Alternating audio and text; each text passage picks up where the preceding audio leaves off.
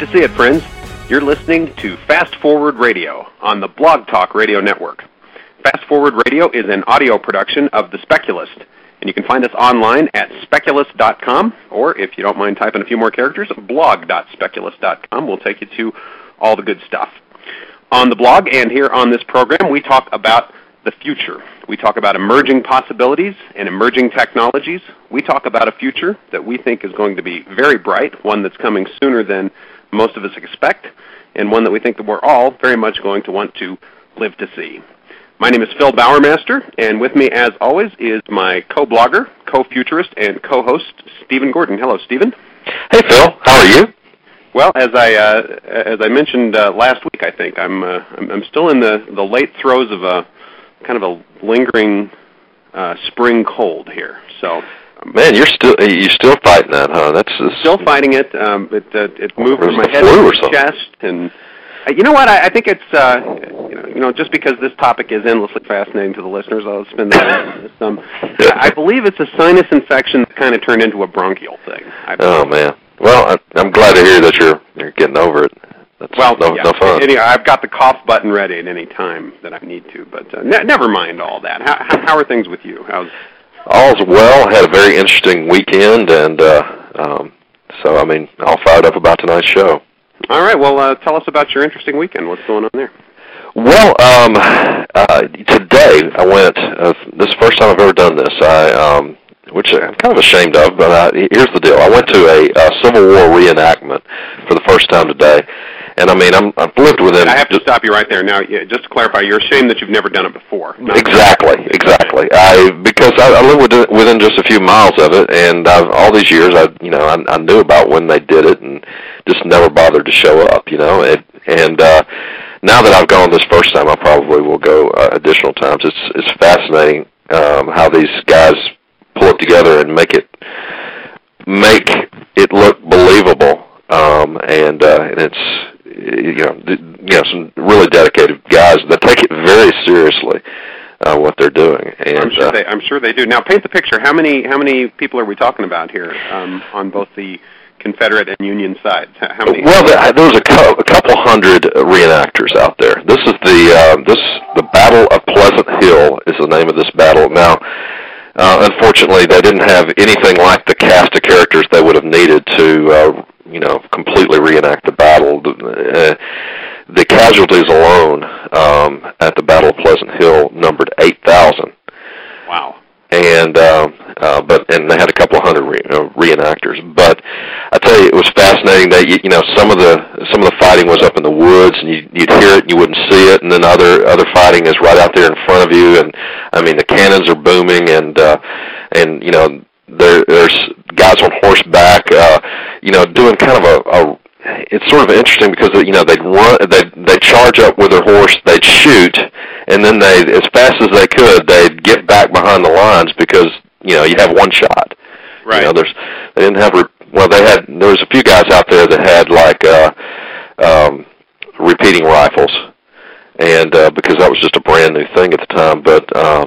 most of them were out there shooting muskets Well, the cutting edge technology was the repeating rifle. well, That's here's right. a thought I just I just had as you're as you're describing this scene. You think about these uh, thousands of guys who fought at uh, at the Battle of Pleasant Hill, and what if you uh, could go back and take one of them to to one side and say, you know, 150 years from now, people will actually get together to reenact this.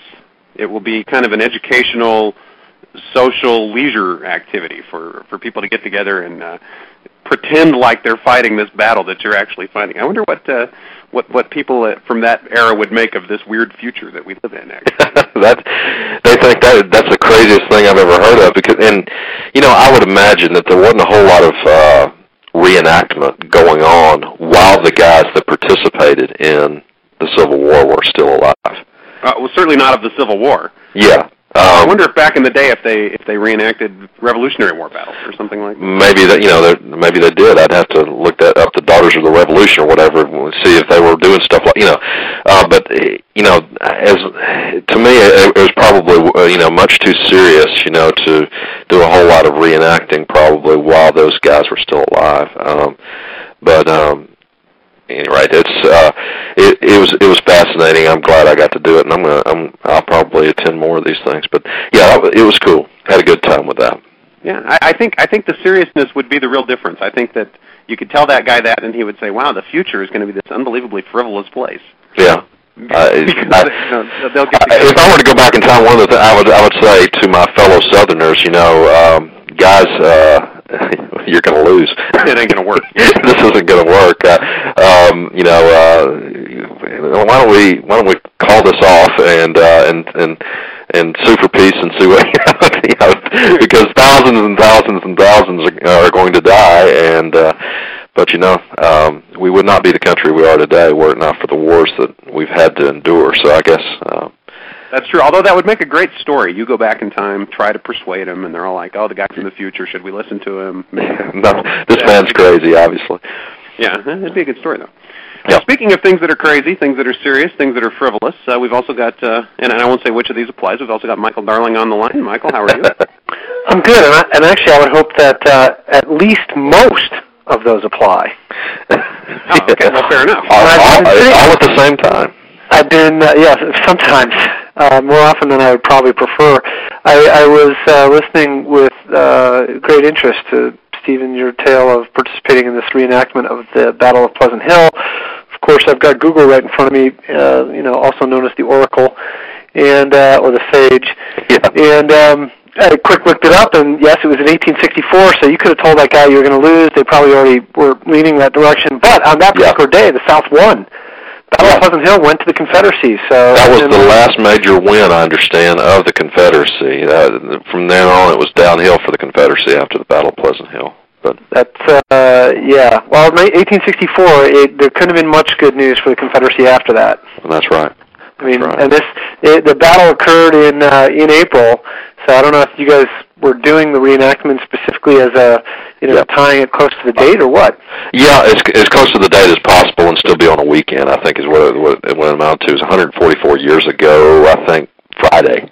And I can't help but ask if uh, if the your propensity to participate in the future would be in any way affected or shaded by the fact that you're participating in a battle where the South won versus participating in a reenactment where the South got their butt kicked. well, I, I, I tell you, it was it was it was interesting. They um, uh, this doesn't really answer your question, but I want I, I think I want to share this with the audience that I thought it was it was done in a classy sort of way. Um, they start this off, you know you know, by saying, you know, we're going to have a moment of silence for the uh, for the men who died on this field 144 years ago, and they have the moment of silence. Then, uh, you know, we pledge allegiance to the flag, and then you know, the uh, you know, play the national anthem.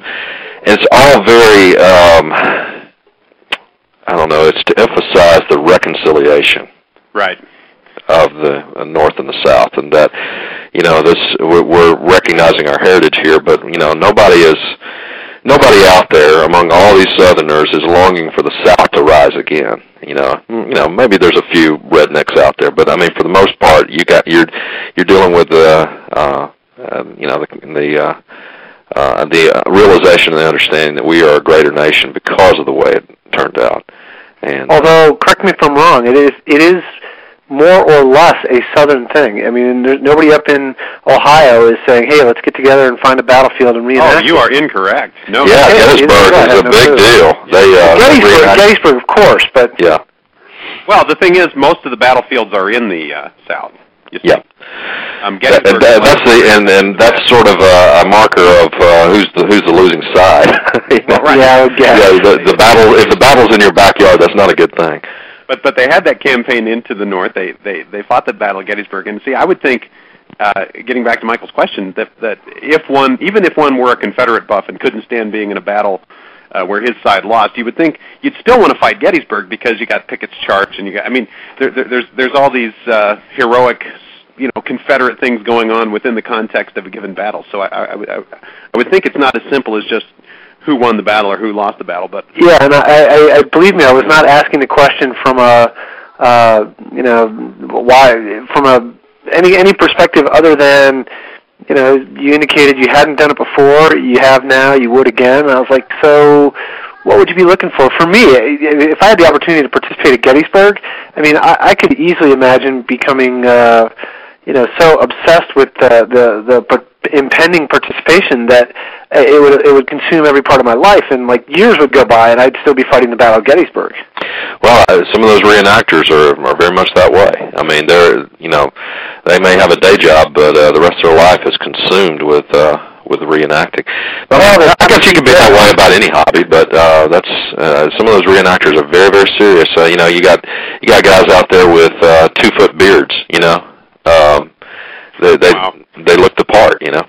Well, Matt Matt in the chat room notes that he lives near Gettysburg, and uh, and he says he's never been, and now he's going to pay it a visit. So I think we've uh, we've done our historical duty here in talking about this tonight. yeah, we've encouraged a young person to uh, to to check out the heritage.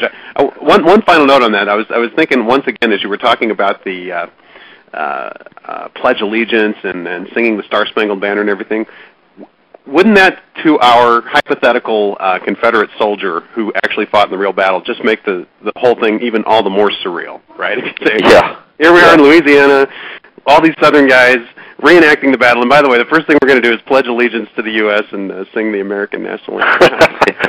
well, they may they maybe think those were terms that were imposed by the uh, you know by the settlement. Well, yeah, yeah exactly. And so, to some extent, it was exactly that way. I mean, if you were, um, uh, you know, you had to uh, take an oath. Those of those in my family who fought uh, for the Confederacy all took an oath, and I've got I've got the papers around here somewhere. Huh? Yeah. Wow. They, um, in order to be a citizen and be able to vote and things like that, again, you have. Are there uh, are there battle reenactors going on like in other parts of the world, or is it really just the Civil War that's motivated this level of uh, historical fanaticism, so to speak? That's a good uh, question. I, I don't know. I would I would imagine. Well, I, I have seen I have seen uh, reenactments of sieges of what were essentially Roman architecture in England and the other parts of the UK. And I, we maybe have all seen the one where the guy is trying to figure out the trebuchet and whether or not you really can take down a uh, uh, reinforced uh, masonry wall with it, which turns out the answer is yes. It's not that hard. Um, but that was a powerful uh, piece of artil- artillery for the time, wasn't it? it you, used well, it uh, you you could you could do a lot of damage. Used well with a, a, a contingent that was well provisioned, you could do a lot of damage. I mean, it's all kinetic energy. There's no explosion, but um, you can throw a lot of stuff. I mean, it, it, it always strikes me as funny, and I've seen it in, uh, in Monty Python and the Holy Grail. There's a scene where they catapult a cow, and you know it's it's comical to see the flying cow, and it's funny to even think about yeah you're being attacked by this cow. But on the other hand, 800 pound uh, cow coming over the wall is going to change the arrangement of things in a in a very defined space. I uh, I want to throw this one thing in before we leave the topic. I had the opportunity to talk to a guy whose job it was was to decommission artillery shells, and he had actually been called in ten about ten years ago at the Battle of Pleasant Hill. They found an artillery shell. Okay, and what that was is basically a hollow cannonball filled with black powder. Wow. and it's still very, very dangerous. And uh, if anything, the black powder just becomes more unstable over time.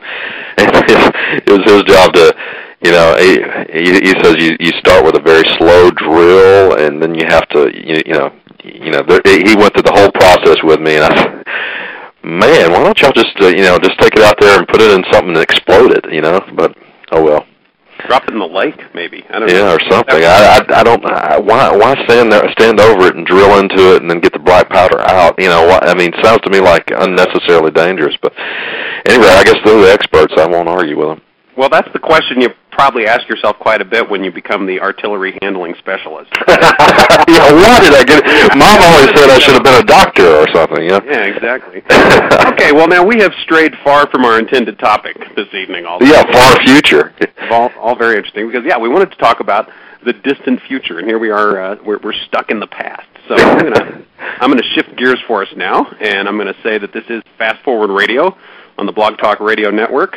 Phil Stephen and Michael talking about the future. If you'd like to join us, you can uh, also talk about the far future. Call us at 347 215 8972. So, uh, a good question that came from uh, Michael in the email earlier this evening as we were just sort of trotting out this topic for tonight was what do we mean by the far future? What exactly is the far future? And I think that um, there are a number of different approaches to to how you might answer that question.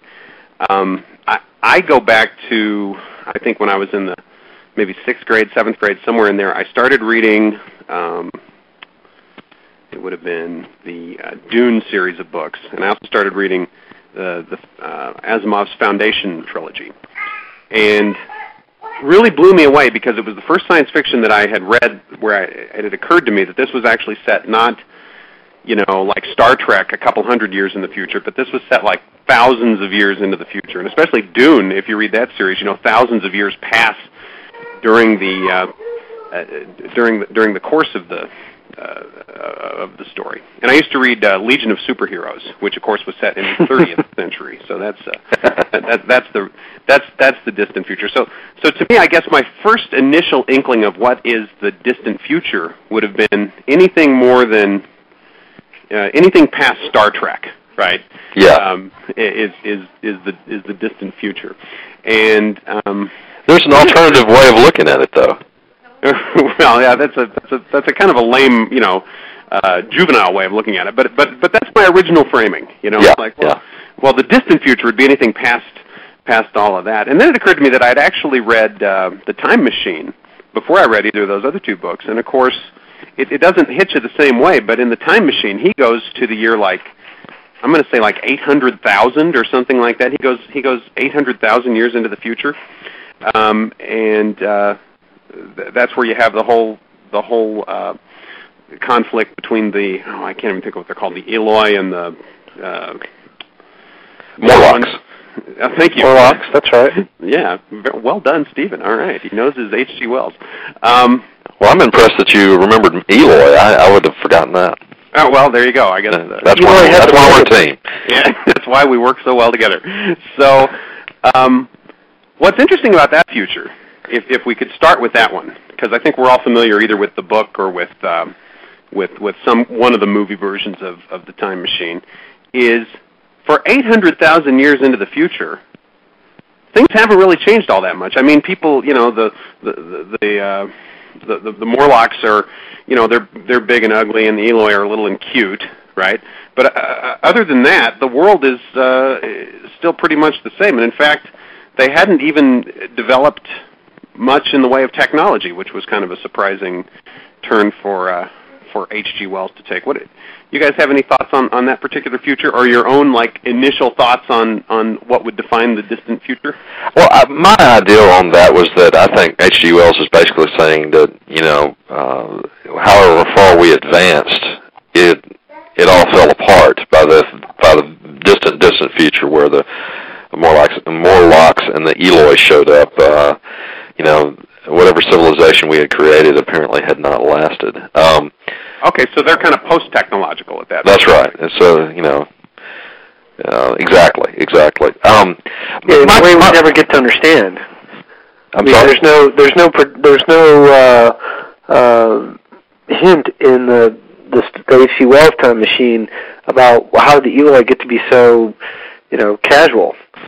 Why, why don't they care? Why do they have any curiosity? Why don't they have books? Why why haven't they advanced? And the implication was that you know this is the advance by definition. They're in the future, so it is the advance. But there's no there's no ex- exposition for what the heck happened. Well, I think uh, I think it was sort of understood. Um, the Eloi were the descendants of the upper crust, who no longer worked, and the Morlocks were the descendants of those that were kept down in the the dank dungeons, working hard, and and uh, and so sort of in a way it was the uh, uh, the revenge of the proletariat kind of You idea. got Darwin meets Marx, yeah, and, and and basically the classes have evolved into different species. exactly. Oh, so Yeah, that's that's that's what that was. So, which is kind of a dark way of looking at the future. But my my other, the other thing I wanted to point out was that, and I think that you kind of had pointed to this, Phil, earlier in, in an email that it, you don't have to go distant in years to have a very different future, particularly if you take into account the ideas of the singularity. If if we are 20 years or 30 years from the singularity, you talk about a much different world in a very short period of time. Absolutely true.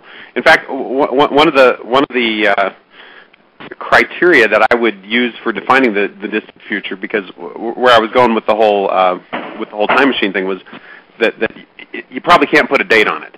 Right. That probably it makes more sense to say, well, what are the characteristics of the future such that we would say, well, that is a distant future, and and one of them would be um, when the world is no longer recognizable to us.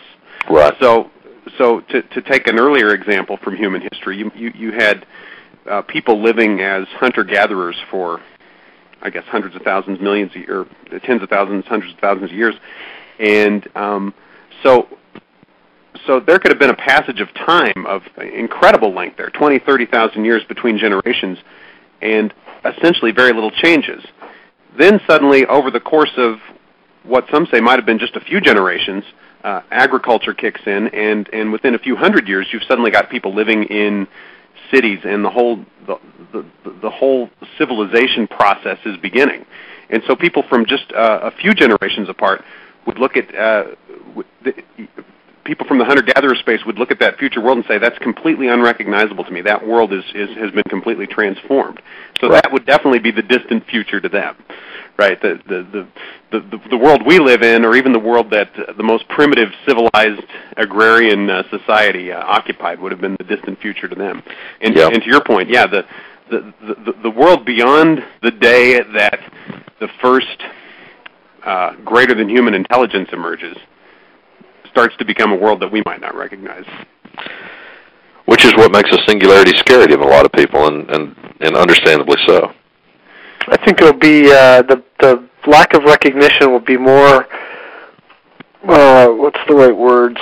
It will be. Um, it it could happen because of a, a, a other than biological uh, intelligence. It could also happen just because the biological intelligence is beginning to uh, incorporate or uh, share with the non-biological uh, devices in such a way that forget about not understanding the words to all the music, which was always a complaint of my grandparents and parents. Um, you know, you couldn't understand all these songs today. What are, what are these people singing about? And frankly, I hear songs. I think the, the same thing. What is up with that? That's right. But it, will, it will be it will be more foreign and more alien uh, on a sort of a metal level. That not just I won't be able to understand my grandchildren's music, I won't be able to understand them. Yeah. Well, and I, I would suppose that you'd have the opportunity in a world like that to to upgrade, so you could understand them. One would hope. Yeah, and if and if uh, and uh, and that's the temptation you would want to in order to be a part of the ongoing world. That you know that's why you don't stay. Uh, you know, normal people at that point. You you upgrade and do what you need to do in order to, to participate in the conversation of how the world's going to go although to use to, to, to extend Michael's analogy, um, even if the upgrade option is there, I mean technically, um, all our parents had the option of listening to and trying to comprehend our music, right? Yeah. And and did not avail themselves. Yeah, most of them and did. So why not, why not? Why why would I opt for the same upgrades and implants as my grandchildren, but my grandmother was just never going to get behind the Grateful Dead? Well, I think the reason is that uh, your grandmother's world was still alive and kicking. I mean, there's, you know, she she still had her quilting bees, and she still had her ladies' clubs and this and that that was still going on. And there was an AM station still playing her music. Exactly. Yep. And and you know, perhaps that could uh, be the case for us uh, for us fogies, uh, you know, 30 years from now. Uh, that you know, there's there's still a, a, a mosh culture. Let me explain what mosh is. Mo- mostly original substrate human. That's Kurzweil's term of what normal people will be be called.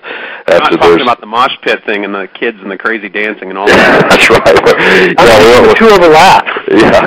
Well, no, normal humans uh, may have their own culture still. Um, 30 years from now, and so maybe we take refuge in that. Uh, but I'm, I'm hopeful that I'm hopeful to be a part of what's going on. You know, so I can't help but picture the uh, one of my favorite Star Trek episodes of all versions of Star Trek in any uh, media, and that's the one where uh, uh, Moriarty comes back the second time in uh, Next Generation. And in the first one, uh, Data basically defies the holodeck to give him a challenging, or I think Geordi does it for him, but they defy the holodeck to give a, a challenging uh, Sherlock Holmes episode of Data, and the Moriarty character is actually too dang smart. And he succeeds in exiting uh, from the holodeck, con- controlling the Enterprise. And the only way they rein him in is by explaining to him that, look, you're you're not really a person. You're a character in the holodeck, and we don't know what to do with you. And he's like, well, that's disappointing to find out. Yeah. but figure it out. And what do you propose to do with me in the meantime? And they go, we will store you, uh, your program, and all intact, and we'll research it. Well, in storage, he resurrects himself and takes over the ship and says, you didn't do anything to figure out how to save me. And at the end of the episode, that particular episode, they send Moriarty in his own little self-confined universe, give him his own Star Trek or ship to take over, and his own little universe, which for them is like a little uh, plastic cube that Data gets to keep in his his room. And of course, you know the the, the obvious implication is that Moriarty, the Moriarty character, is never going to know that it's not the real world, but he's just this, you know, program thing interacting with this little programmed universe that they created. And so they look around, and it's, I think it maybe Riker, somebody looks up and says, "Computer, freeze program," just to make sure that they hadn't somehow created their own, or that Moriarty didn't trap them at a, at a level that they didn't realize wasn't going to be the real world. And you know, you're left mm. you're left with it. And I'm like, yeah, well back it up, I can't help but think that in the the Mosh and non-Mosh universe, the non-Mosh that get tired of the the Flash hanging around are just going to create a little holodeck for us, and we'll never know the difference. so we can live free of the weird people that are so far beyond us. As, as long as as long as we never know the difference, we'll never know the difference. exactly. so it's really okay. It's it's if if if there's bugs in the system, you go, oh man, this isn't really Earth. They've got us. You know, we're in the Matrix. That that would be. A, that, of course, I don't intend to be a mosh. I'm I'm gonna, you know, I, I'm you can upgrade. I upload and and. Yeah, my my general thinking there is I'm like uh I'm like a 2.0 adopter. You know, I don't want the first implant. Or if they offered me a bionic knee right now, I'd take it. But in general, I don't want the first, you know, intellectual or personality implant. Others around yeah. me may feel like I should take it. uh, but at 2.0, I, I feel like I'd be ready to start, you know, dabbling if I could. Yeah, you, you never want to be on the bleeding edge when you're talking about uh, brain upgrades. I agree completely.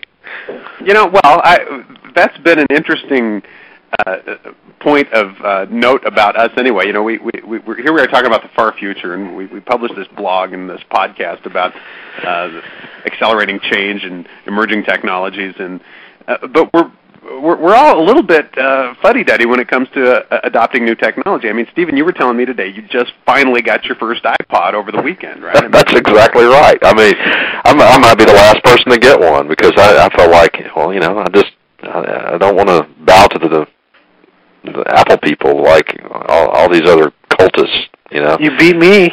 Yeah. Oh, you still got you, you still haven't got one? I'm iPodless.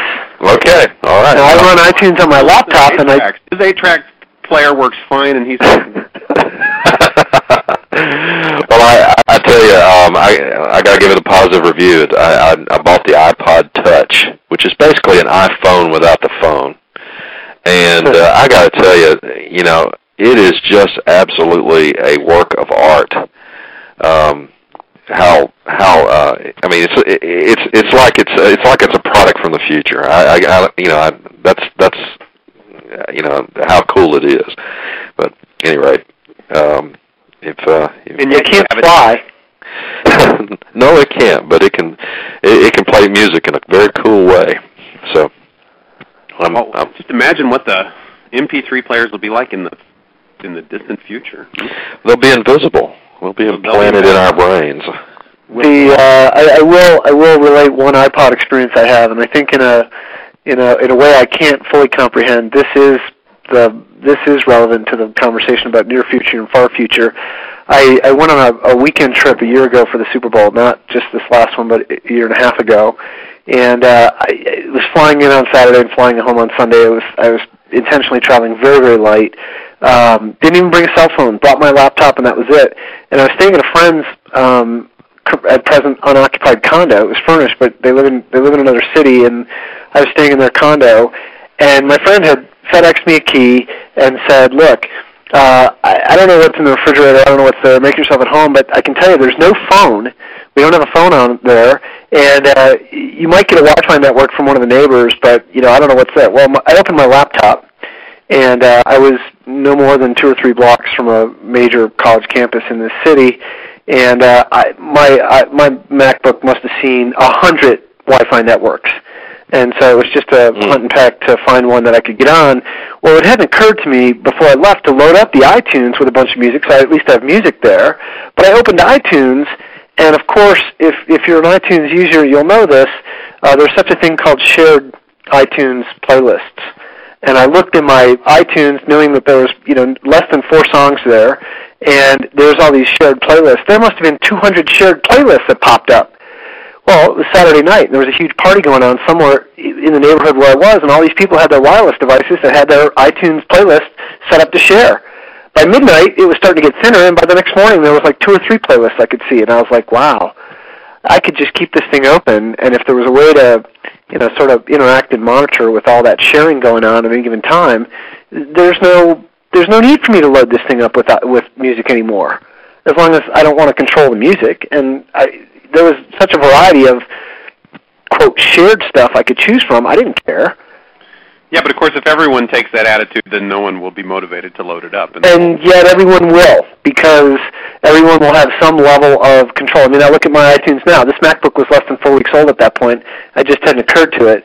When I open iTunes now, it's uh, you know, it, it's bulging at the seams that I should really move all this stuff off of here onto an external thing because it's it's just clogging up the machine. Wow. Interesting. Well, this is Fast Forward Radio on the Blog Talk Radio Network, and uh, our lines are open now if you'd like to join us. We're talking about a lot of different topics, but it all relates to the future, and we're sort of touching on the distant future this evening. You can call us at 347 215 8972. I'd like to, uh, uh, you know, kind of take a vote around the table here. Uh, does the distant future include uh, finding uh, other uh, intelligent species in this galaxy? Hmm. Okay. Of course, this is the whole Fermi paradox thing all over again. So. Uh, well, biological or not? Let's start. Doesn't have to be. I mean, just intelligence of any kind in this in this galaxy. I think because of the way humans define intelligence, there will come a time where we uh, know more about the galaxy than we currently do, and we will interpret that as signs of intelligence, whether or not we actually can encounter the uh, the intelligence itself. Okay. Okay. So I've dodged the question, but made it sound very, you know, carefully dodged. All right, Phil. Uh, can you dodge the question too? And I will. I will dodge it differently. I I I doubt that we will encounter um, another viable, ongoing, intelligent species. I think it's possible that we will find evidence of one that uh, wiped itself out, or of one that um, hit the singularity and then disappeared either transcended to another universe or went into inner space or they're just they're not to be found anymore. I think I think those those scenarios are possible. I think that there is a contempor the, the idea that there is a contemporary you know that that the that the Klingons are out there or something like that I think is uh, is is not is not terribly likely. Yeah. Um, I, I well, I, and, and to that to that type of answer to that specific a measure of there's other intelligent beings and we'll either find them or we won't or whatever. I would say this: uh, we have no useful or intelligent way to make that prediction, uh, Fermi paradox or not, because um, we don't really know. Uh, based on how we decide we know things, we don't really know what the likelihood is of Earth having produced life, let alone any place else. But even if we just say, well, you know, there's enough stars like the sun, there's enough planets like Earth that, you know, the probability is what? Well, we don't know. We don't have all the entering arguments to calculate the probability. If you're tossing the, to- co- tossing we, the coin, got, we got a group of one. You know, I yeah. mean, we we, and we so know from. From that, we predict the likelihood. Well, we, we you can't, can't predict. You're exactly right. We need a repetitive event in order to establish even the, the tiniest data sample against which again, from how we define how we know something, from a heuristic uh, success uh, start point, we'd need a separate repetitive event in order to go, okay, now we know. This is roughly what it takes. This is the likelihood. We think there's 200 billion uh, stars in, in the galaxy. Let's let's go from there. Well, we, we don't have that. Well, and I agree completely, but let me answer my question uh, myself. Um, I uh, I agree. You know, again, I agree that we just don't know enough to make any kind of useful predictions about whether there's life in this galaxy. But the Fermi paradox is to me pretty convincing. Uh, if there were other intelligent life that was you know capable of traveling um, and getting to us, they would have done so. And uh, you know, so where is everybody? I, that would tend to speak to the fact that we are probably alone. They're in Stephenville, Texas, man. We know that. yeah, exactly. But I, again, I think we're probably alone, and so that that you know, um, if we're able to uh, travel in interstellar space, and that's what the far future holds for us, then that I think that that's important. The fact that we, you know, uh, going going to be alone, and uh, that gives us a lot of area to explore without, you know, running into some other uh, uh, species that could potentially be a competitor.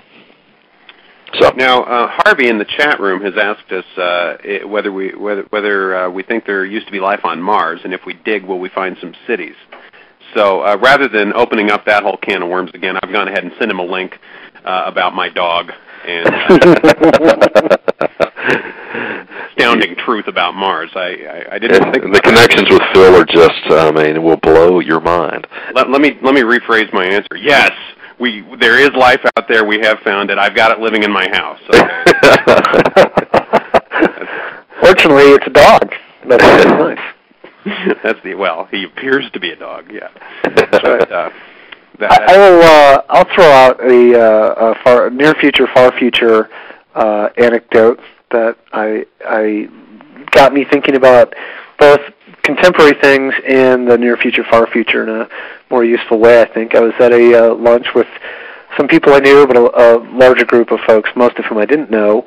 Uh, one of whom was trying to be very provocative and um, and turned out to be somewhat annoying. But uh, the the provocative part, the provocateur in him, got him saying, you know, think 20 or 10,000, 20,000, 30,000 years in the future. What's what's what's on what's on tap for America and what's on tap for the world. And uh, a very elderly gentleman that I hadn't met prior to this lunch, sitting next to me, said, "Well."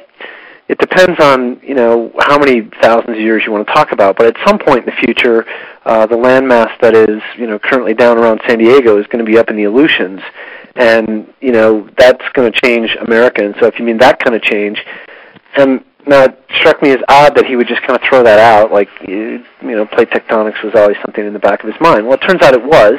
He was a uh, he had built pipelines in his day job for 50 or 60 years, and in fact built the first pipeline over the Andes in South America, and was a major part of building the Alaskan pipeline. And in parts of the Andes that were relatively unstable, they had engineering design issues where they had sections of pipe moving uh, lateral to each other because the pipeline was going east-west and the landmass was going north-south, um, roughly six inches a quarter.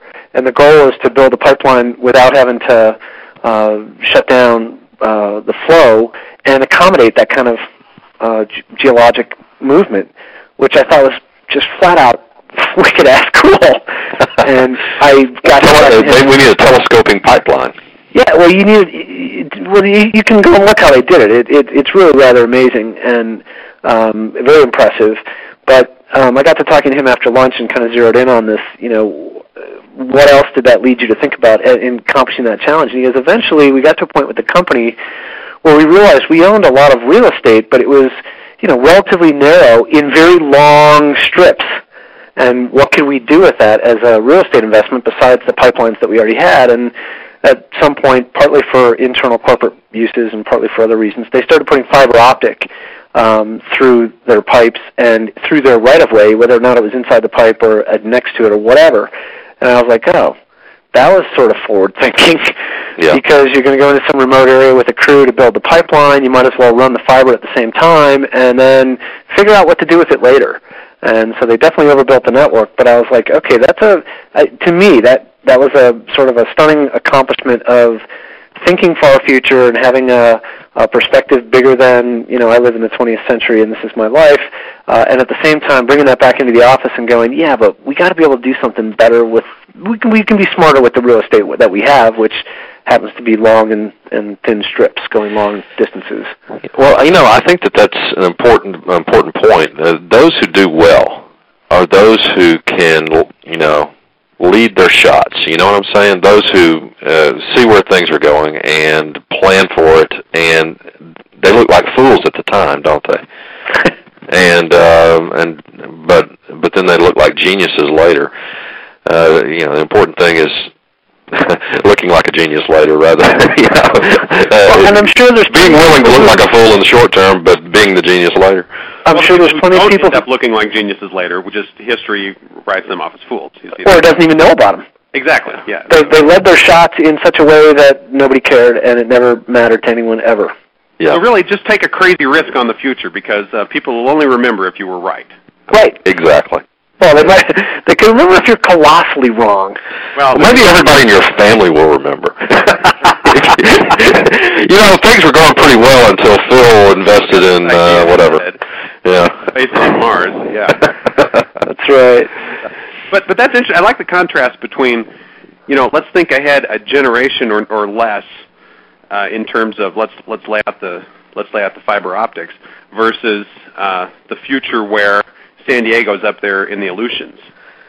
That's the far future from a human civilization standpoint because I mean, what's the time scale on that? Did he say is that fifty thousand years from now? Uh, I think he said thirty to fifty thousand years, but I actually think it's a little bit longer than that. Now, in geologic terms, it, you know, it's essentially it's now. It's it's in our era, but I, I, you know, I, I don't know. I, and frankly, that's the kind of thing where it seems like you should be able to go look it up and say, hey, where's where's that part of the North American plate going to be in thirty-five thousand years, give or take a couple hundred miles? Right. You know, it, it, and it's interesting because it's, it's like, well, will civilization still be around? Will that matter to us? Will we have all been uploaded, and then it's just a matter of putting the servers in a secure place so that plate tectonics doesn't bother us? I can tell you this: it'll matter a great deal to the Eloi. Well, sure, but because they're living in San Diego now, and you know, as it moves north, they're not going to like it as much. It'll get chilly. Well, we have technology sufficient to to deal with that to deal with that problem when it comes up, because that's not the only one of those kinds of far future problems that we're going to be dealing with. As you That's said, right. on a geological scale, that's a blip. But eventually we look at, well, one day the sun will burn out. Well, And- that's that that's like 10 million years. That one I know. Um, best best estimates now is 10 million years, and I figure, you know, if we can't, if we put this off until the nine nine millionth year and really, you know, cram it in all in the last million years to figure it out, okay, then we're boneheads. But that's that's where you know, my answer to the question comes, and I said this offline as we were getting going. Long term, I am pessimistic because um, I think at, at, at, a, at a, in very important ways it becomes um, live or die. It becomes a, a mortality question whether or not we as a species can organize and whether you call it cooperate or coexist, there's got to be some kind of co-something where we either live together or die together and I don't see that kind of organization. Um, it, it, it manifests in so many ways where it should happen or it could happen, and it just flat out doesn't. And I go, yeah, and we're you know we're only seven six six point something billion people on the world. When we double that in you know I don't know 100 years or 200 years, and we're approaching 10, 12, 30, 13 billion people, how is that lack of coexistence or cooperation going to manifest? I don't know. Someone's going to re-engineer the virus, the flu virus from 1918, and that's going to take out a chunk, or someone's going to make HIV airborne, and that's going to take out a chunk. I don't know, but it, it ain't going to be the the friendly Eloi lounging around with the the you know in their cute togas having fun. The buzzkill you're listening to is Michael Darling, and this is Fast Forward Radio on Blog Talk Radio Network. If you'd like to join uh, and cheer Michael up, you can reach us at 347 215 8972. Well, th- that is uh, that is that is one take, but y- you know my response to that one, Michael, is well, we've made it this far, haven't we? I mean, Absolutely. we got through the we got through the 20th century. We got we got through all those terrible wars, and and we seem to have at least the first instance of two superpowers that were armed to the teeth with uh, thermonuclear weapons, ready to take each other down. We seem to get through that one. So maybe we're, uh, maybe we're just, lucky. Just in 20th century Cold War uh, uh, cosmology, let me just suggest this. Oh, wait. The species got through the first time where two countries were armed to the teeth and could have caused a, an Armageddon.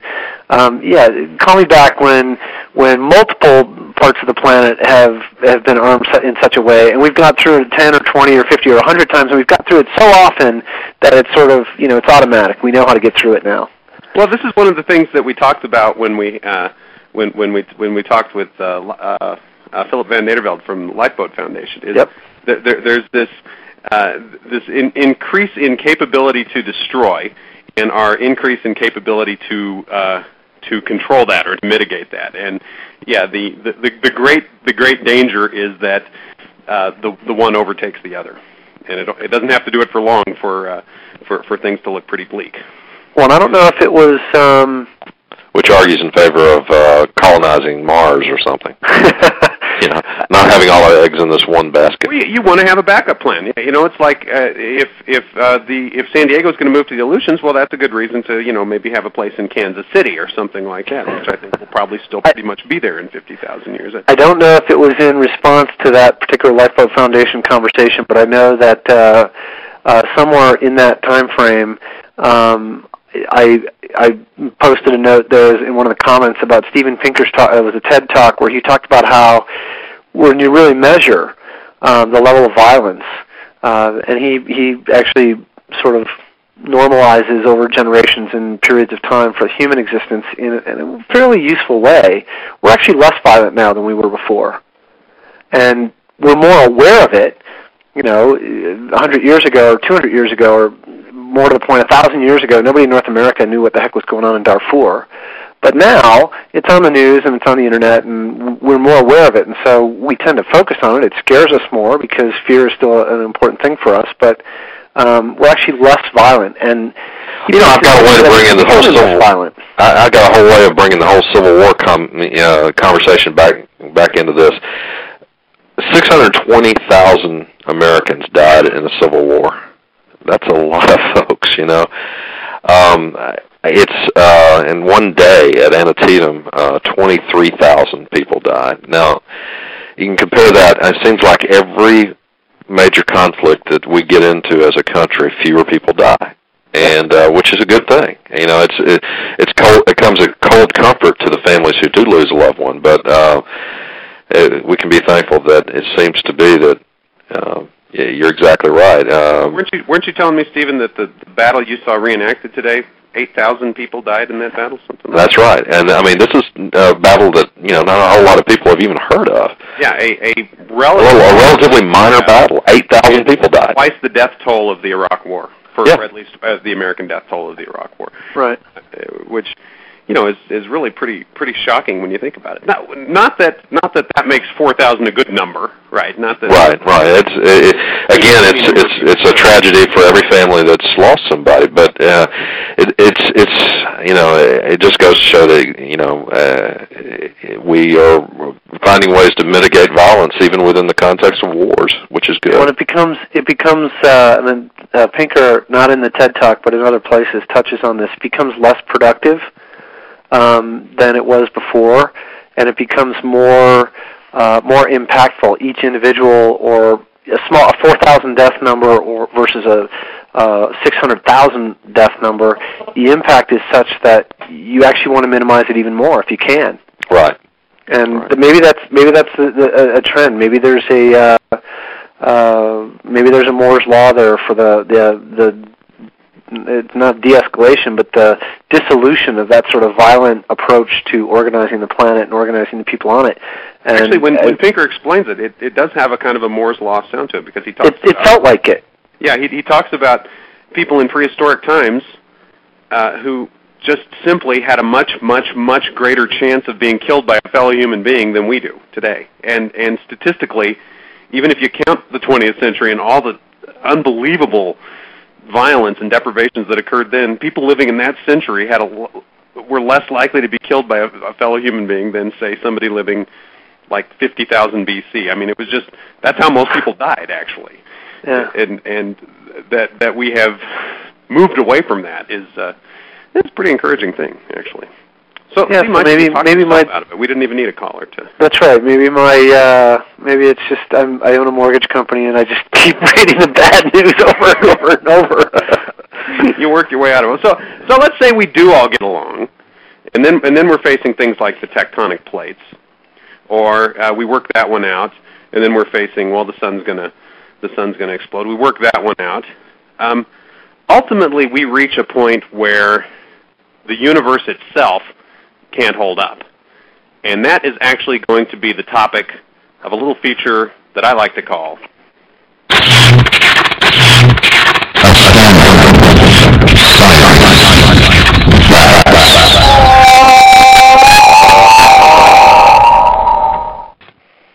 Our little whale was singing mournfully about the heat death of the universe, guys, and that's our topic this evening on Astounding Science Facts. Uh, Uh, you talk about far future. I mean, you can't get any further future than that. I thought I would take this story all the way to the end, um, and and this is this is this is where the universe is uh, is going to take us. Now, even if we even if we work out the plate tectonics, even if we work out the sun exploding, um, we've got this one looking us square in the eye. And uh, look this up on Wikipedia, and they give us they give us some pretty good time frames and uh, some phases in which the heat death of the universe will occur. I think we're all familiar with the idea. Basically, this is the uh, maximization of entropy of the universe. This is the this is the universe itself running down. Okay, and they break it down like this. They say that there will be a degenerate age, and that will be from 10 to the 14th to 10 to the 40th years from now. Now, 10 to the 14th, I'm thinking that one is still uh, is still describable in billions. M- Michael, you're a math guy. What is that? That's like a 100 billion, is that right, or a 100 trillion, something like that? Uh, I don't know. It's a big number. It's a big number. Big number.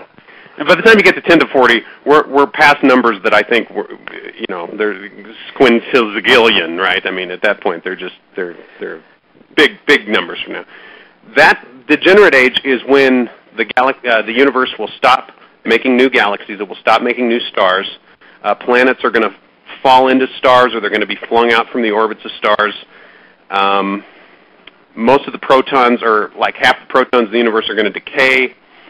Um, and that's going to lead to the black hole age, which will be 10 to the 40th to 10 to 100th power years from now. So a 10 followed by 100 zeros. That's the distant future, and that's when pretty much all that's left in the in the universe is black holes. Okay. Right. Um, and right around 10 to the 100th power, uh, the black holes themselves pretty much will disintegrate, and we're going to hit what they call uh, the dark age.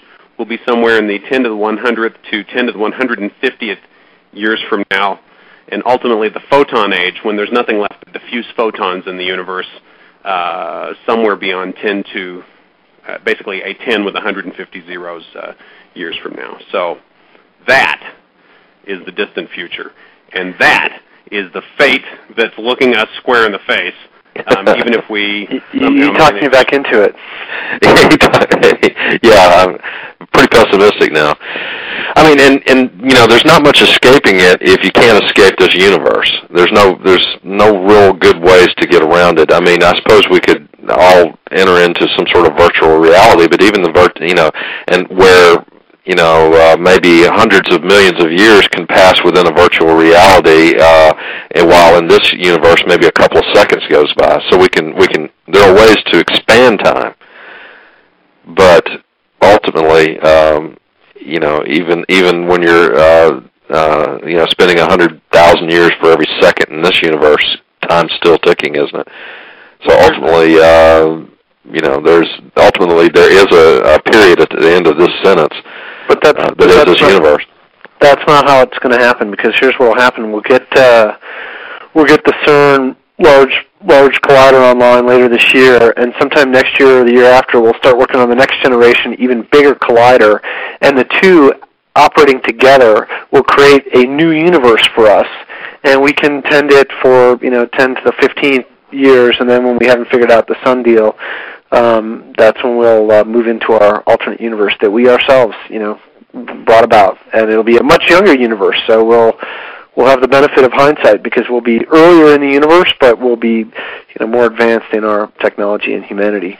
So this one wears out, we just build a new one and figure out some way of getting into it. That's that's the plan. That's the that's the that's not bad plan. I, I think that's an elegant solution. Um, another one is that we uh, we figure. I like this plan. I'm glad to be a part of it. yeah, I'm. I'm See, but I think the universe is is is indifferent to your happiness. So be happy, be mad. I don't think it cares. it's, a good, it's a good plan. Um, remind me what movie that line came from, Stephen. Ghostbusters. Uh, it is again from Ghostbusters. Yeah, that's. You you are a wealth of Ghostbuster lines, my friend. um, the um, what, what I was going to say was that's an elegant plan. Let me let me throw another one at you. What if we go and hack the source code of the universe and write entropy out? Or just back Oh, up man. time. I think uh, I think that's a that's a brute force approach. There, there's a Entropy does so many good things. there, well, there, yeah, but in the long run, it's going to get us with the with the heat death of the universe. There's a Okay, so you can't take it out. You have to you have to code it so it actually has a uh, you know a nice, neat telemetric end. It has a uh, it's it's confined. Another another another way around uh, that uh, there's a there's a story I wish I could remember the name of it but it's it's by Isaac Asimov and it's about a computer that's given this exact question how can the entropy of the universe be reversed and hundreds of thousands millions of years go by Mhm. humanity finally dies off this computer gets more and more powerful it finally it becomes sort of the universe I think its its name at the end is like the universal AC and it's this thing that spans galaxies this huge computer and we're all gone and it's left with nothing but that question to to ponder and uh, How do we how do we get past the universe? Yeah, or how can the end of the universe? How do we survive that? yeah how can entropy be reversed and finally after uh, you know countless ages have passed a solution occurs to it. And I remember the last line of the story is so great. I'm, this is spoiler alert for anybody who's intending to read this story by the way but uh, uh, and the universal AC said let there be light. It was one of the best endings of any science fiction story I've ever read. I still get a chill when I say that. That's- Oh yeah, this I, I mean, and I mean, it blew my mind when I was about twelve and read that story. I mean, that was just, I mean, uber cool. And and what's interesting about that is you, you hear a, a real echo of that in the ideas of Tipler, who talks about us um, essentially achieving a state of um, subjective eternal time before the universe blinks out.